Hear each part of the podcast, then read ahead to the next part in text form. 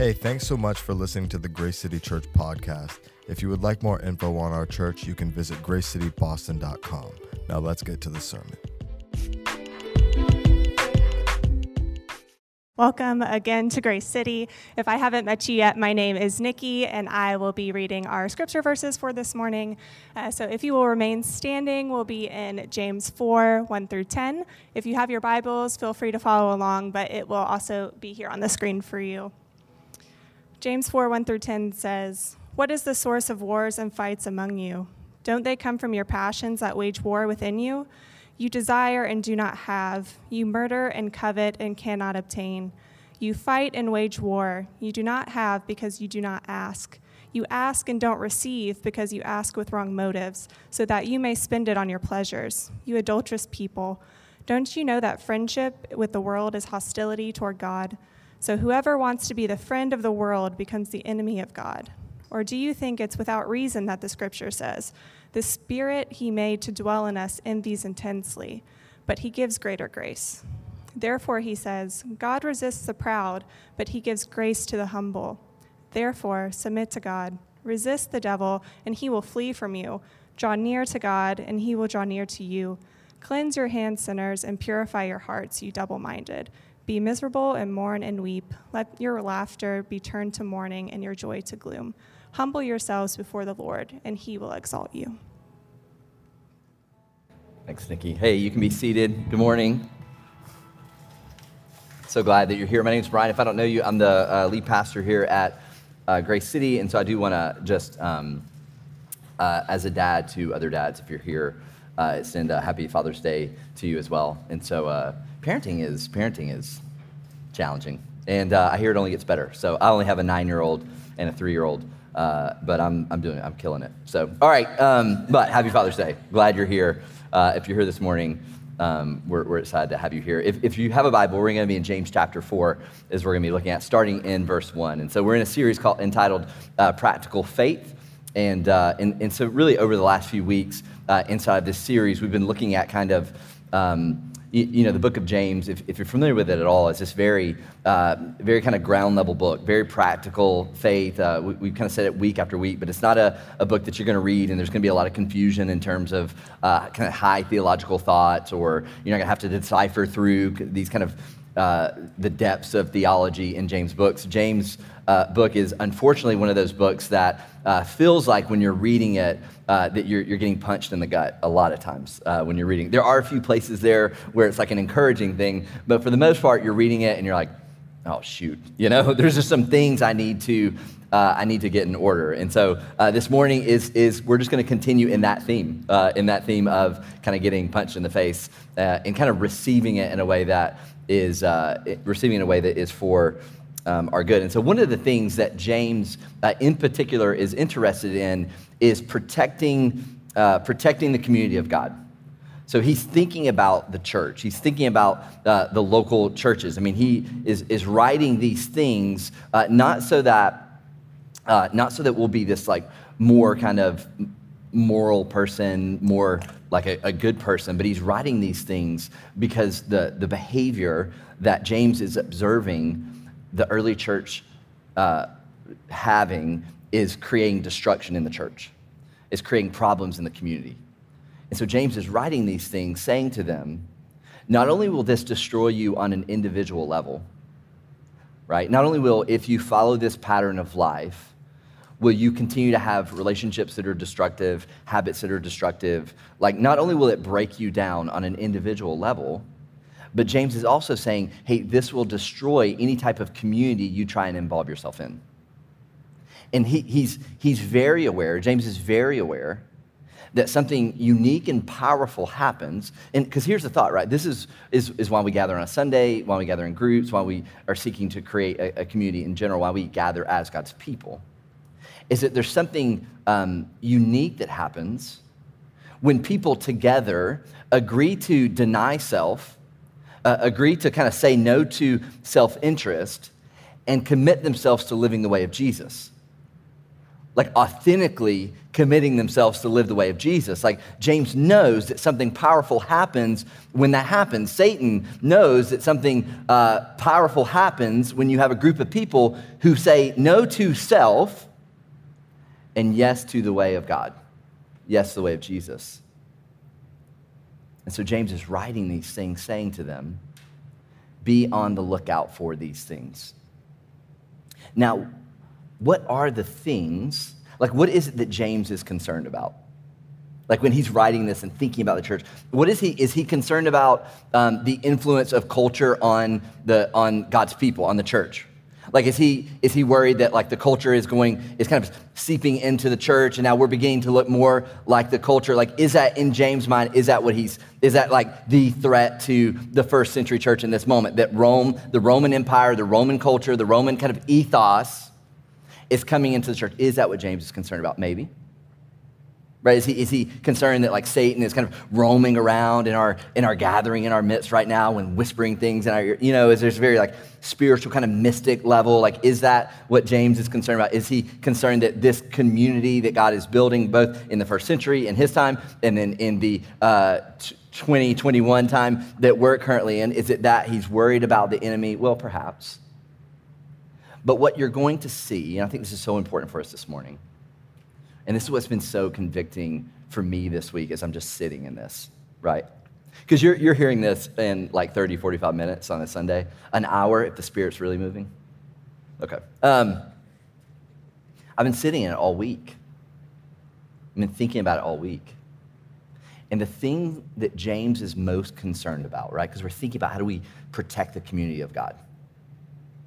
Not out of fear, right? Not that we're concerned that the church is going to end, that the way of Jesus is going to be stopped. But the thing that James is most concerned about, stopping the community of God's people, is us. It's you. And it's me. And this is what he's going to speak to this morning.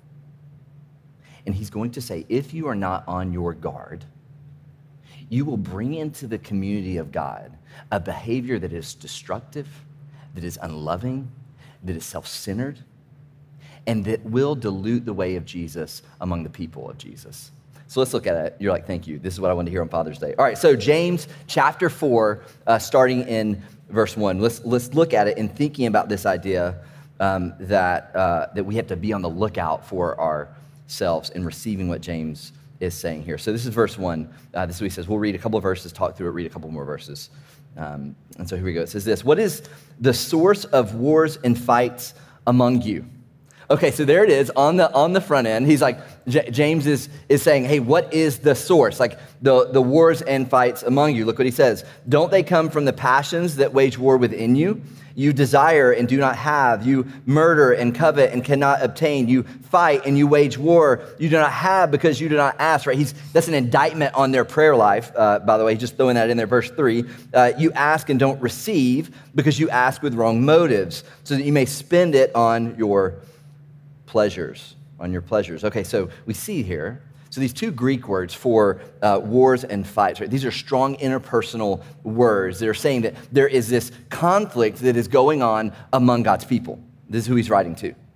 Because it's important to remember that James, uh, if you don't know much about James, so he was the brother of Jesus, and, and that's a significant thing. And, and that's honestly, you know, to a strong kind of apologetic to the resurrected Christ is the fact that his brother is now following and worshiping him, right? Maybe you have a sibling.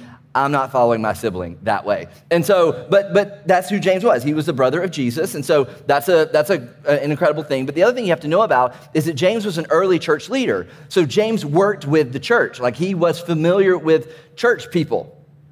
This is what he knew about them. And the other thing that you have to realize, because we've been talking about that the book of James is after your maturity, is after your maturity in your Christian discipleship. How do you grow in your Christian discipleship? The other thing about the church that James is leading, that he's a part of, that he's creating this kind of movement in, is it's a very immature church. There's no 20 year old salvation anniversaries in James Church. This is a new thing, brand new. And it's confusing and difficult. And people with all kinds of different stuff that they're bringing in, all kinds of ways that they've been formed and developed. and habits. And so James is saying, he says, What's the source of the wars and the fights among you? He, he, wants to, he wants to pinpoint the problem. Like, a, like when you go to the doctor, a doctor will pinpoint the problem. He'll say, Hey, what, here's the issue. Here's the, the problem that's going on among you. This is what James is doing. He is inviting them, he's inviting us essentially into what? Into introspection, into consideration. He, he does the same thing in James 3:13. He says, "Who among you is wise and has understanding?" Uh, again, another rhetorical question. He's inviting us into this consideration, into thinking. This is, this is essentially what he is, he is doing here. And he says, look, look back at the text. He says that um, these, these wars and fights among you, they come from these passions that are, that are waging war uh, inside of you, right? So he says we, each of us have these kind of passions that are, that, are, that are living inside of us that are making community together more difficult and, and making it harder uh, to, to, to do this. He's saying, listen, um, this is, this is kind of what we actually see. We see Paul talk about um, in, his, uh, in, in some of his letters, he talks about that he doesn't do what he wants to do, that he has this part of him that wants to follow Jesus, and he has uh, another part of him that doesn't want to follow Jesus, and he doesn't do what he wants to do, and he does do what he doesn't want to do, and you're like, dude, make up your mind. He says, I have this waging, this war waging against me. First Peter, in his letter, he talks about the same thing that there's these desires that are waging war uh, inside of him. And so James is saying, what you have to be careful of is this, these passions and these desires that live inside of you, that live inside of each of us. These desires towards um, elevation of self. You, you see, Here's why. I don't know if you've not if you've been around um, church long at all, or maybe you're early on in, in kind of the way of Jesus movement. You know, I'm not sure where you're at on that spectrum. But let me give you just a bit of a secret when you're operating in the church among God's people. Is there's a tremendous amount of conflict that will exist within God's people. And I know, trust me a tremendous amount of conflict that exists. I mean, there's a, just an unbelievable amount of, of repentance that has to happen, an unbelievable amount of like uh, acknowledging sins before one another and confession before one another. Just an unbelievable, if you're in a healthy community, right? Uh, if you're not in a healthy community, that's a whole other issue. But if you're in a healthy community, it's like, man, I should have said it, shouldn't have said it that way, shouldn't have done that. I'm so sorry. Uh, I'm recognizing that. They, were having these, uh, they were having these problems. That is on me. And so James is saying, that your inward problems, think about it this way. You know, if you're married, you've seen this in your marriage. If you're a parent, you've seen this as a parent, right? It really, any relationship, but it says your inward conflict is manifesting itself in an outward way that is now creating problems among the people of God. So you've got these messed up parts about you. This is where the wars and the fights are coming from. Not not from the outside you know, kind of cultural wars that are going on, all those, those effects. Not, not the, it's not Satan made me do it, kind of enemy language, although that can be true at times. James saying, no, you got these, this inward fight towards self centeredness that will destroy what God's seeking to build and create among his people. And so he's saying, this is, um, this is what is happening. Look back at verse 2 of chapter 4. He says, You desire and do not have. You, you murder and covenant and cannot obtain. That's a very real, we read that, we're thinking, oh man, it's kind of strong language, James. But you have to remember in the first century, it is, there's a very real possibility that people walking in the community of God were, were okay with murdering one another over wrongs. Like, we're not talking 2021, you know, Boston. We're talking Roman government, first century, like serious stuff going on. You know, it's not like you text somebody, a, you know, an unkind, like you slander somebody publicly. It's like, no, they, he's like, you are killing, like you're seeking to kill one another. Physically, you thought your church was bad. So he says, you, you covet, cannot obtain, you fight, you wage war, you not have because you not ask, you not ask, you not see because you ask with wrong motives. You spend it on your pleasures. The, the Greek word there, so if you're looking in verse 3, the end of verse 3, the, the Greek word translated there for pleasures is where we get the English word hedonism from. Hedonism, right? So, so he basically says, hey, you, you, you, have, you have troubles. You're having these troubles among you because you're only concerned about bringing pleasure to your life. This is what hedonism is it's a seeking after pleasure for, for yourself. This is, this is what's going on. And, and James is essentially saying that the, the self focused life, that's what we're talking about here, that the self focused life and the life devoted to Christian discipleship cannot live together.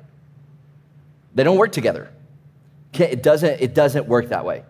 You can't be self focused while at the same time uh, walking in Christian discipleship. Jesus actually talks about this in Luke chapter uh, 8 in verse 14. So Jesus tells, uh, kind of tells these various um, parables. He was kind of this master storyteller. If you've ever read his stories in the New Testament, this is just kind of what he does. He's, he's like, you know, they'll ask him a question, and Jesus is like, he's like, that's a great question, man. It's a great question. There's a farmer you know, and he just goes off on these stories. You're like, dude, what are you doing? But he, he, so he's this master, you know, he's helping you get to the conclusion that you need to get to, but he's guiding you that way. And so he actually tells uh, uh, one of these parables in Luke chapter 8, verse 14. Um, he says this, this is the parable, it's called the parable of the sower. And he says, As for the seed that fell among the thorns, this is the word, this is the gospel. He says, For as the seed that fell among the, uh, the thorns, uh, these are the ones who, when they've heard, so they've, they've heard the gospel. Maybe they've been in church. They've, they've read the Bible. Maybe they've kind of heard some things. They're, they're in that environment. He says when they heard, they, they go on their way, and, and the seed is choked with the worries, the riches, and the pleasures of life, and it produces no mature fruit. So Jesus says there, there's a way in which the gospel, this good news of Jesus, goes out and, and it's being spread all over the place. And, he, and then Jesus says, hey, one of, the, one, of the, one of the things you have to look out for is if there is seed that is thrown among the ground, is thrown among the thorns, and, and the, the self focused life, the life seeking pleasure, chokes out the good that the gospel is seeking to do. And there's ultimately no fruit, and there's ultimately no, no way of Jesus, right? It's a, it's a, it's a, it's not a true Christian um, repentance confession moment in that, the person's life. And so Jesus even says, man, you got to watch out for this. You have to be careful about these things. This is what you have to do is watch out. You have to, to guard yourself from a life that is mostly interested in your convenience, your comfort, your control, right? That, that all these things, like your convenience, comfort, and control, are, are the most important thing. Says you have to watch out for this mentality. This will destroy you. It runs counter um, to the way. You see, the death, hear, hear this, because we're seeking to build a community of Christ followers in this place. James says, the death of your individual rights do you know what that does? It resurrects community. When you, on an individual level, begin to say no to the self focused life, right? You begin to look more like Jesus, more like the way of Jesus. He says, Your death results in life in the community. You saying no creates this type of birth in the community. Okay, so James builds on this. Look, James uh, 4, look at verse 4 through 6 here. We'll move along. Verse 4, he says, You adulterous people. Happy Father's Day. You adulterous people. Don't you know that friendship with the world, or we're going to say culture, let's just adopt that word culture for a moment because uh, the word word, uh, the, the Greek word for world can mean um, all kinds of different things. It can mean a distinct people. It can mean kind of the world, kind of global system um, at, as kind of a global system, or it can just mean the world as in, as in people in general. But let's think culture. So he says, You adulterous people, don't you know that friendship with the world or culture is hostility towards God? So whoever wants to be a, a friend of the world or culture becomes the enemy of God. This is strong language. Verse 5. Or do you not think it's without reason that Scripture says the Spirit He made to dwell in us envies intensely? But He gives greater grace. Therefore, He says, God resists the proud, but gives grace to the humble. Okay, so, so James here, look, look what he says about them in verse 4. I mean, it's a strong word. He, he calls them what? He says, You adulterous people. you adulterous people. Now, to, to, what, what is that? That's a pretty strong accusation. It's simply saying that, that it, it means that you've, you've left your love. You've turned your back on your love, on your, your first love. You, you've turned your back on your commitment. You've turned your back on your yes. You're no longer protecting and loving and caring for. This is what he's saying. You adulterous people. You said that you would do one thing and now you're doing another. You are going against what you've said. And so, James, friendship with the world rebuke, we, we see this a lot. So, so Paul's rebuke um, in, in his letter to Timothy, Paul writes a letter to another young leader, um, and this is in, you can write it down, but it's 2 Timothy 3 4. And, and he, says, he says this um, he, he says, You got to look out for those who are traitors, who are reckless, who are conceited, who are lovers of pleasure rather than lovers of God. He says, Paul says to Timothy, you got to look out for these people. They're lovers of, of pleasure, not lovers um, of God. You need to watch this. Uh, John's warning, this is in 1 John 2 15 through 16. Listen what his warning to the church is. He says, uh, Do not love the world or the things in the world. Uh, if anyone loves the world, the love of the Father is not in him. For everything in the world, he says, the lust of the flesh, the lust of the eyes, and the pride in one's possessions is not from the Father, but is from the world. That's 1 John chapter 2, 15 through 16. And so we see all of these New Testament leaders, including Jesus, says, watch out for the pleasures of the world that, that'll seek to derail you. J- James is falling in um, to this. Now, I think it's helpful here for a second to recognize the kind of different approaches to culture that we tend to have. So, so if you're looking at a spectrum, right? So just imagine we have a we kind of a continuum here. And you're thinking about the Christian's view towards the culture or towards the world. We tend to run in extremes. We've talked about extremes before. The church is really good at that. And on one end of the extreme, uh, of the extreme is this, uh, what we would call this um, kind of under uh, appreciation for the culture or for the world. We, we would call it uh, like an under, we tend to under adapt, right? So th- our, our posture in this world is to only challenge the world. Do you know what I mean? You know those people? They're awesome. We're like, there's, there's nothing good here. You know, it's like only truth is God's truth. And, and you know, you know those people, right? You're like, dude, chill. But it's just kind of like, hey, we need to isolate. We need to get away from the world. You know, no secular TV, no secular music, right? Disney, all of them, right? Let's just get done. Let's do all of it. Let's, let's go to a monastery, right? Let's just kind of do our thing. In, in some ways, it's kind of this like only challenging the world, kind of backing away from it. And then you have on the other end of the spectrum an over appreciation for the culture and for the world. We're like, uh, you, you only love it. You, you don't see the bad in it. You don't see the destructive nature of it. You, you, know, you just, you look, especially if, if you're someone uh, saying that you live in the way of Jesus, you just look like everyone else. This side is an overreaction to what James is talking about. When he says, don't love the world, don't love the culture. This is a, a reaction rooted in fear. You see that? It's in a, it's in a, oh gosh, if I, if I don't protect the way of Jesus, if I don't protect the movement of God, this thing will end. I gotta protect it from the world. So let's, let's get away. It's an overreaction. And on this side is a total disregard for what James is saying. Total disregard. Nah, don't worry about it. All good. And so James is saying, think about the posture and the, the, the, the, posture that you have in the culture that you're operating in. And, and, we have to consider that. I mean, we are saturated in the culture that we live in. Uh, do you know the, um, I don't know if it's a story, metaphor, I don't know. But you, you know where they, they uh, this, the idea of like the fish in the water and doesn't know it's in the water. You know, it's like, how's the water today? I don't know what water is, right? You're swimming in it. That, well, that's like, that's kind of the, the, we just all are operating and living in, in, a culture that is forming us and shaping us in significant ways. And, and James is saying, man, you got to have an awareness of how this is forming and shaping you.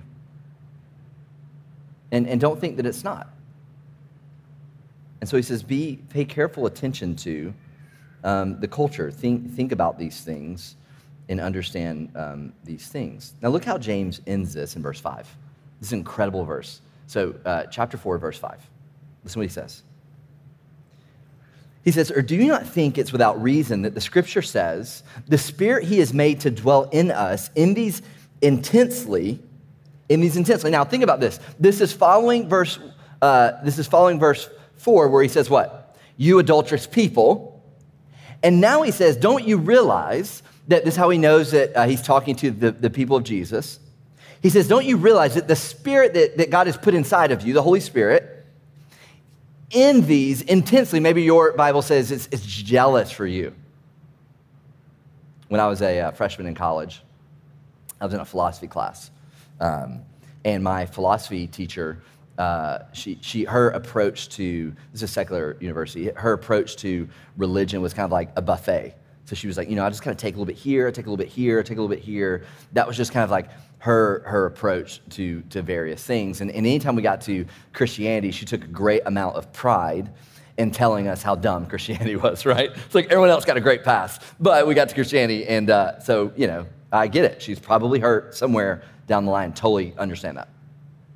But, but the, the thing that she would put in front of us in, in this moment is this idea that, that we have a God who is a jealous God. And so she would write it on the board. I remember this. She'd write on the board and she goes, Jealousy. God's jealous. Isn't that a negative trait? Isn't that wrong? She would pose her whole, whole question, you know, around this particular thought. And, and what she didn't understand, what she didn't get, you know. Now, she did after me, you know, an 18 year old freshman really showed her the way. But she, here's, what she, here's what she didn't get she didn't understand how beautiful uh, of a picture that really is. Because James is saying that, that he's given you a spirit that is now jealous or, or envies intensely inside you. It's the same way that like a husband and a wife should be jealous for their spouse, uh, for their spousal's attention, right? If my wife or, or whoever, right, if, if you're married to someone and they're giving attention to someone else, an inappropriate amount of attention to someone else, as a husband or as, as a wife, you'd be like, hello, you know? In that moment, you're jealous for that affection, for that attention. Maybe it's a cell phone, you know? What, Why are you envious? Why are you jealous? Because that attention is rightfully yours. It's not a negative jealousy, it's actually a problem if you didn't have a problem with the fact that you weren't getting the attention that you were supposed to get. That's when the breakdown happens. And so James says, this is, this is unbelievably, this is just the beautiful nature of the gospel. James says, after he calls them adulterous people, after he says what causes wages, or what causes wars and fights among you, he says your selfish desires, you don't ask, you don't receive because you don't ask. He says, there's a God in heaven who wants you, who is envious for your attention. Like, can you get that for a second? I don't know what your perception of God is in heaven. Maybe your perception is he's, he's like a judge, he's a police officer, he's a whatever, an old grandpop, you know, whatever. He's distant, he's uninterested, he's wrathful, he's unloving. You know, whatever that picture is for you, James is saying, no, there's a God in heaven who loves you and who has a spirit that is envious to be in close proximity to you. Are you receiving that this morning? I mean, that's incredible what he's saying here.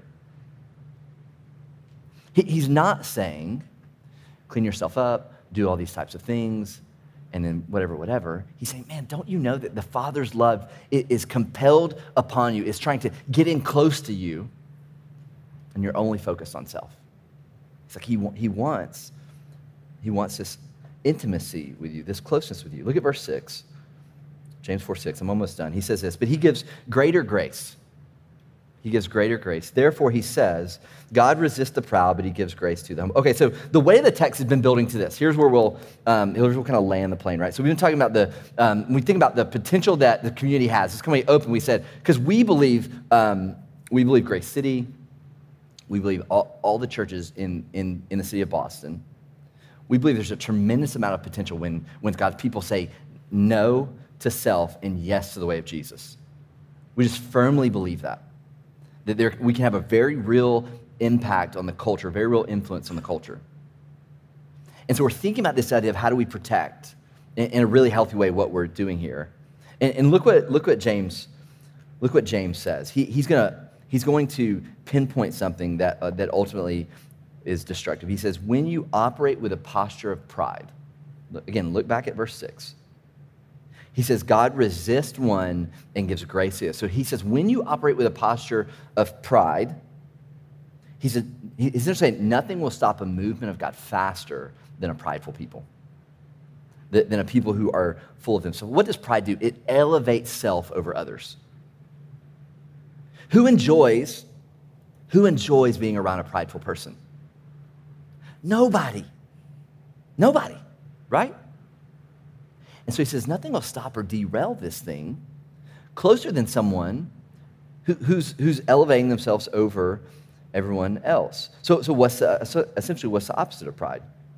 He says it's what? He says it's humility. Humility, if you don't hear anything else this morning, hear this. Humility is essential to Christian discipleship. So, so Jesus spoke on the importance of humility in a couple of different places. Obviously, you can write it down. So one of the times is he, he called on a, a child to him, and this is what he said about the child in front of all his disciples. This is, um, this is Matthew 18, verse 4. He says, Whoever humbles himself as this little child is the greatest in the kingdom of heaven. So Jesus, with men and women, who mostly the men, trying to volley position for position in leadership, you know, trying to be like these, this kind of like influential type of individuals, Jesus pulls a kid in the midst of all of them and says, Hey, you want to know who's great? Whoever humbles himself like this kid. That'll be who's great. This is the kingdom. This is the way of Jesus. That, that's who's great. He says that in Matthew 18. For he also says in Matthew 23, 14, he says, Whoever exalts himself will be humbled. Whoever exalts himself will be humbled, and whoever humbles himself will be exalted. He says, You'll be exalted when you humble yourself. And then Peter, following in the footsteps of this rabbi, that had greatly shaped him. In 1 Peter 5 6, Peter says this Humble yourselves, therefore, under the mighty hand of God. You know, I think in a lot of ways, Jesus' humility was probably the most striking thing about him. Like, if you were to follow his life and, and you were to, to kind of watch him, I think it's probably the most striking thing about him is his humility, the, the humble posture that he had. Paul, Paul says this in, in Philippians uh, chapter 2, verses 3 through 8. This is what he says. This should be on the screen. It's Philippians 2, 3 through 8. He, he says, Do nothing out of selfish, listen to what he says to the church. Do nothing out of selfish ambition or conceit, but in humility consider others as more important than yourselves. Verse 4. Uh, everyone should look not to his own interest, but rather to the interest of others. So Paul says to the church at Philippi, the best way to, for you to live in community with one another is to consider others more significant than yourself. That is counterculture. That's it. I mean, that, that's how you should live at your work. That's how you should live in your marriage. That's how you should live in your friendships. That's how you should live in your classroom, on your college campus with a, with a posture of considering others more significant than yourselves. James says, This is, uh, Paul says, this is how we are to do. Now, look what he says about Christ in verse 5. He says, Adopt the same attitude as that of Christ Jesus, who, existing in the form of God, did not consider equality with God something to be exploited. Instead, he did what? He emptied himself by assuming the form of a servant and taking on the likeness of humanity when he had come as a man, he humbled himself by becoming obedient to the point of death. You see, Jesus modeled this way for us. he modeled this way of humility uh, for us. This is what he was doing when he left the heavenly realm and he took on flesh.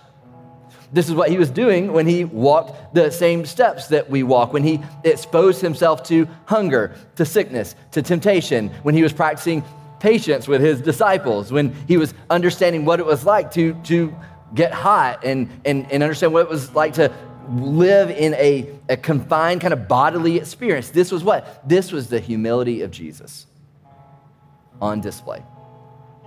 This was his humility on display. James, ending this verse out, verses 7 through 10, just quickly. Look what he says. This is how he ends this section here. He says, Therefore, okay, so in light of all of these things, in light of seeing the, the, the passions and the, the desires that wage war inside of you, the, the posture towards self focus, look what he says. So, therefore, the fact that God resists the proud and gives grace to the humble, Therefore, submit to God. Resist the devil, and he will flee from you. Draw near to God, and he will draw near to you. Cleanse your hands, sinners, and purify your hearts, you double minded. Verse 9 Be miserable and mourn and weep. Let your laughter be turned to mourning and your joy to gloom. Verse 10 Humble yourself before the Lord. Here it is Humble yourself before the Lord, and he will exalt you. He will uh, exalt you, he will bring you up. Now, I want to draw your attention to, in, in, so in this little, in these four verses, we have, in the Greek form, we have 10 things called the uh, 10 imperatives. So, imperatives is a tense of a verb in the Greek that we don't necessarily uh, have, but there's 10 of them in this, and you can't exactly see them. And so the imperatives are submit, resist, near, cleanse, purify, miserable, mourn, weep, turn, and humble. There's 10. And so when you read the imperatives in the Greek form, you, you wouldn't read them like this. Verse 7, you wouldn't read them like, therefore, submit to God, resist the devil, and he will flee you, and draw near to God. Now, what, what, when, when James is writing in this imperative form and posture, he's saying, therefore, submit to God. Resist the devil, and he will flee from you. Draw near to God, and he'll draw near to you. Cleanse your hands. There's this emphasis in all of them. It's like hitting. He Because I want you to see these things, I want you to grasp and understand it.